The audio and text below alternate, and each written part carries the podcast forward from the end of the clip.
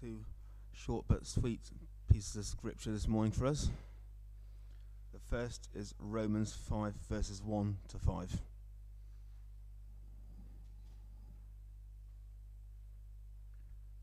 Therefore, since we have been justified through faith, we have peace with God through our Lord Jesus Christ, through whom we have gained access by faith into his gr this grace in which we st now stand.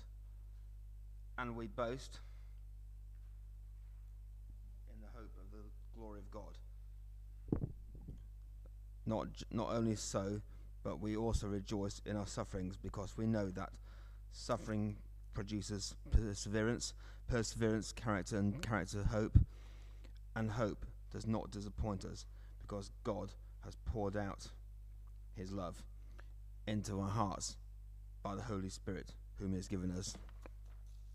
And the other reading today is from John sixteen, verses twelve to fifteen.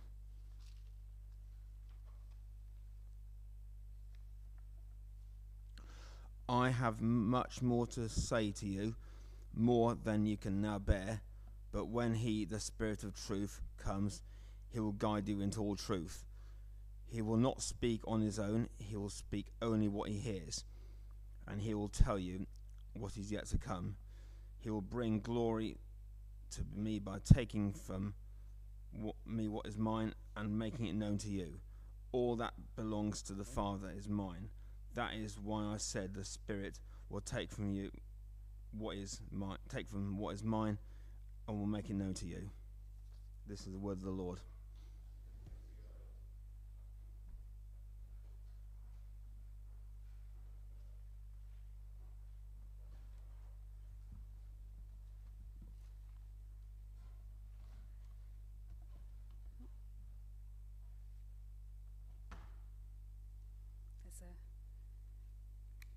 A leg up here.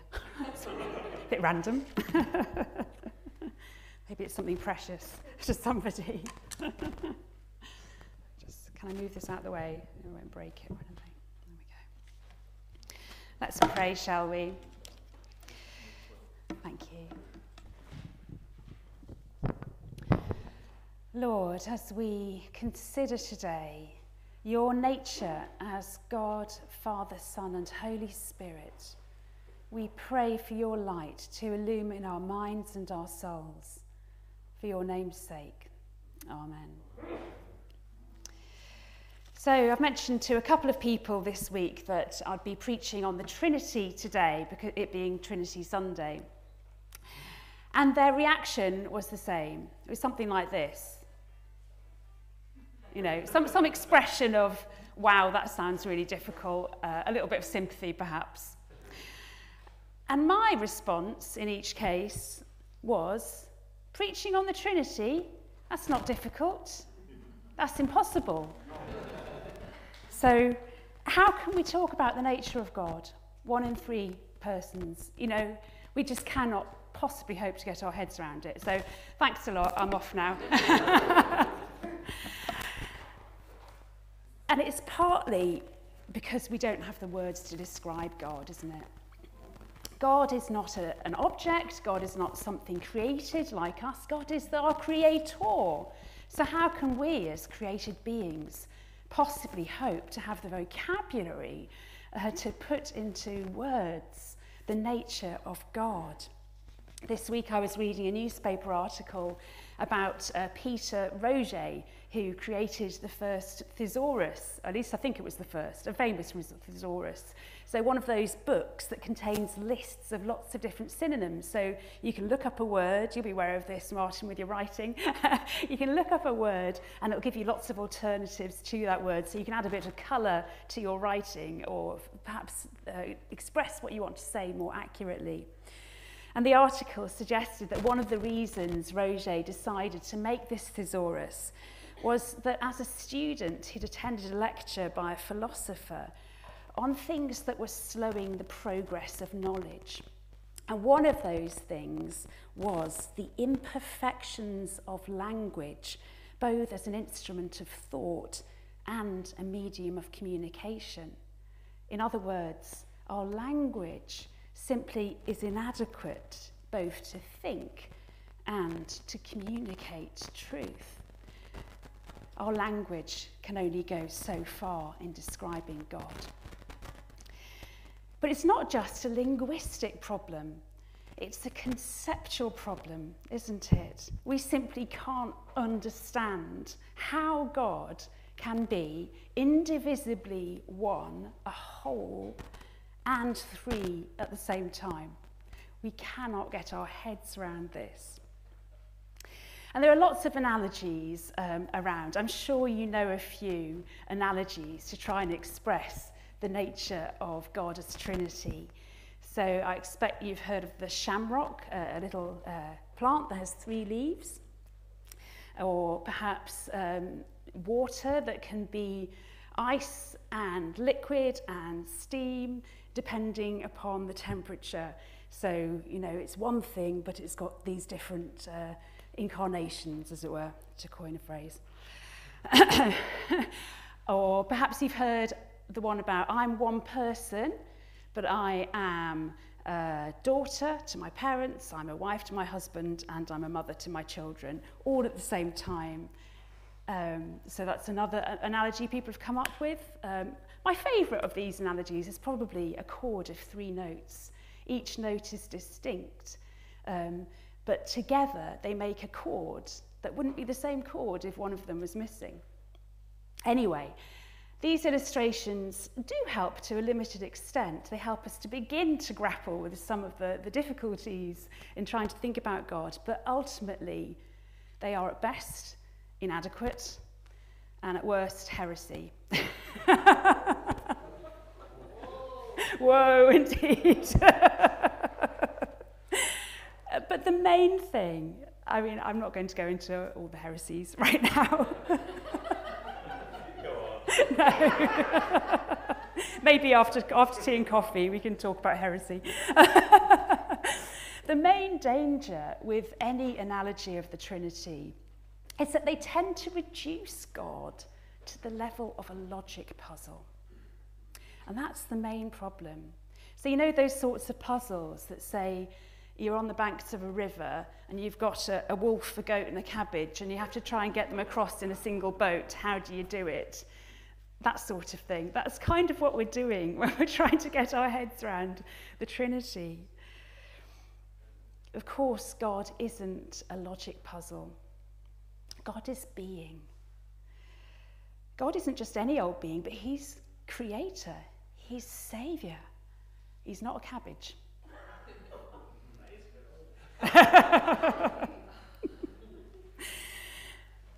So why should we bother trying to think about God as Trinity if ultimately it's impossible to understand?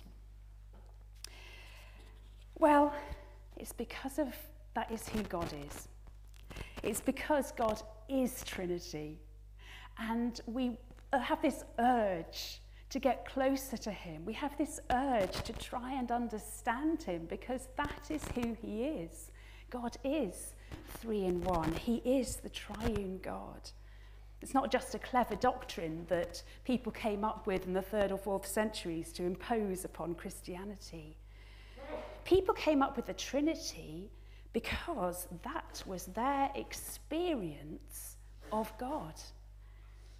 So if we think about the first Christians, so Paul and his mates, Paul knew that there was only one God, because the main thing that set Judaism apart from all the other pagan religions around was that God is one. There was no other. So every day, Jews would recite this fact, and they continue to do so. Hear, O Israel, the Lord our God, the Lord is one. Love the Lord your God with all your heart and with all your soul and with all your strength. And so for Jesus and for his disciples and for the early Christians, this was absolutely foundational. So to suggest that there might be two or three gods would have been heresy. And that's the testimony that continues throughout the New Testament as well. The Lord our God, the Lord is one. And yet, these early Christians, these early disciples of Christ, had seen Jesus crucified and risen from the dead. And so they realized that the reality of this one God, their one God, could not be separated from God's love for the world in Jesus Christ, displayed in his resurrection, and God's life-giving spirit. And so in our passage from Romans that Dave read for us, for example, and there's lots of other examples in the New Testament, Paul says, we have peace with God through our Lord Jesus Christ. Through him, through our Lord Jesus Christ, we have gained access by faith into this grace in which we now stand. So we are reconciled with God, the Father, only because of Jesus' sacrificial enactment of God's love. And so the early Christians started to think, well, actually, they experienced this sense that Jesus Christ was absolutely crucial in this enactment of God's love. And how do we know the transforming power of God's love? It's through the Holy Spirit, who, Paul says, has been given to us, through whom God's love has been poured out into our hearts. And of course, this was the disciples' experience at Pentecost, which we celebrated last week. But even for those who were not in that room when the Spirit came, the Spirit continues to be present. The Spirit continues to guide our hearts towards the truth. The Spirit continues to glorify Jesus Christ and to lead us into communion with God. And so the early Christians knew that God was one. They also knew that Jesus Christ was Lord, and they knew this in the power of the Holy Spirit. And the Trinity eventually came to be the only necessary conclusion, the only explanation they had for this experience that they had of God. So, I think it, when we're thinking about the Trinity, perhaps our starting point shouldn't be a static image or illustration. A better starting point would be a story. Once upon a time, we were all gathered together on the bank of a river, or perhaps not a river, perhaps the English Channel.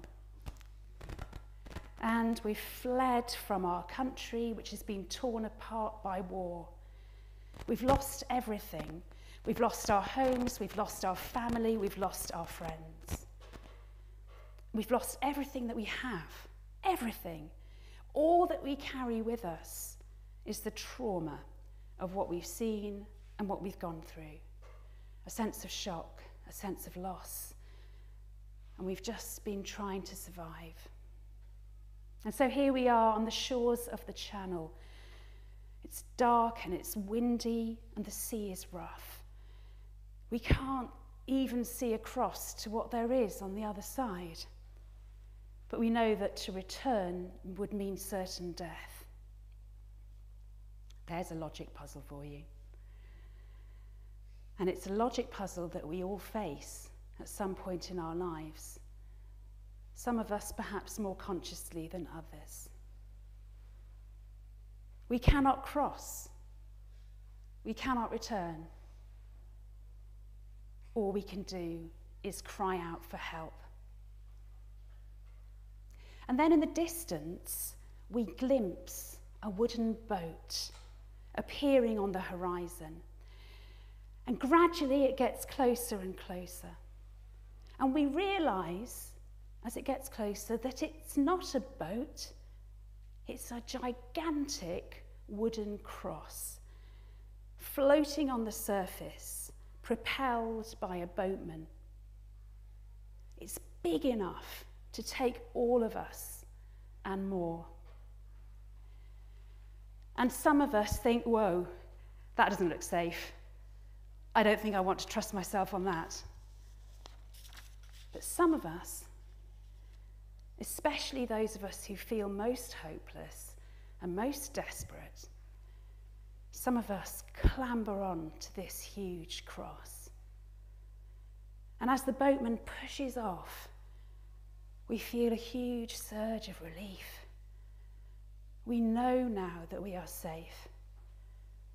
We know we can trust this boatman who has been sent to us in answer to our cry.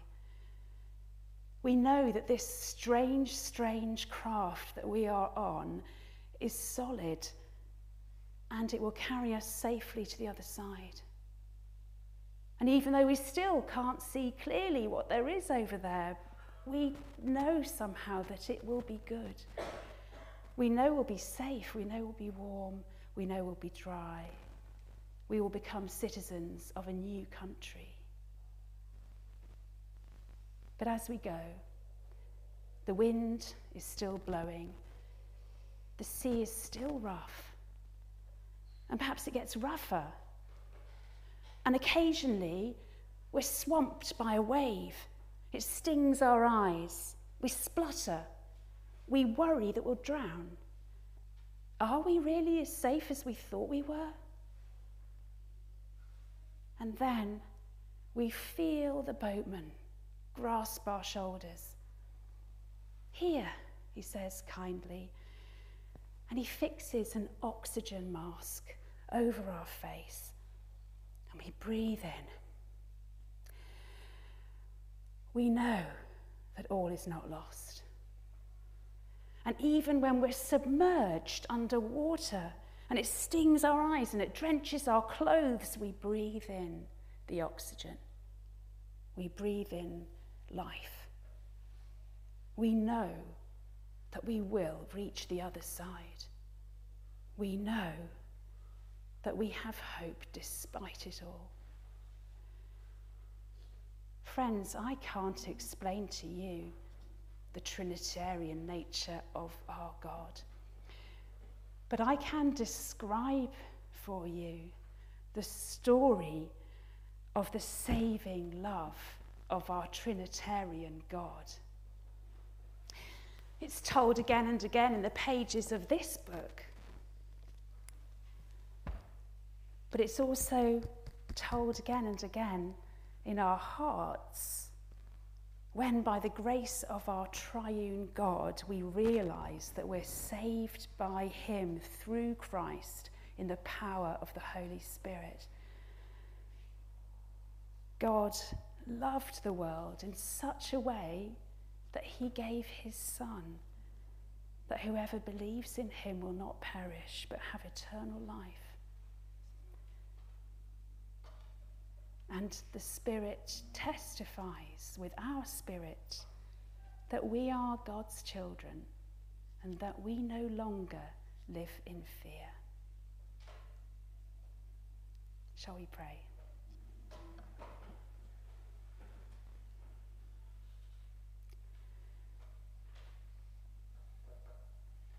God, Father, Son, and Holy Spirit, we acknowledge before you your greatness beyond our comprehension. All our efforts to know you are so poor compared to the reality of you.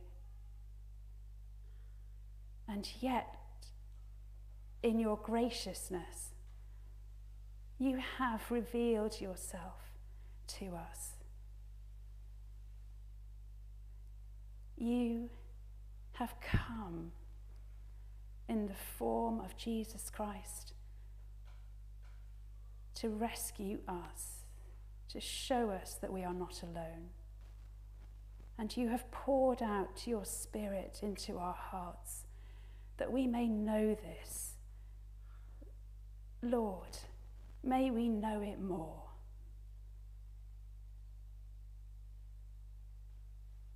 May we know it more. Amen.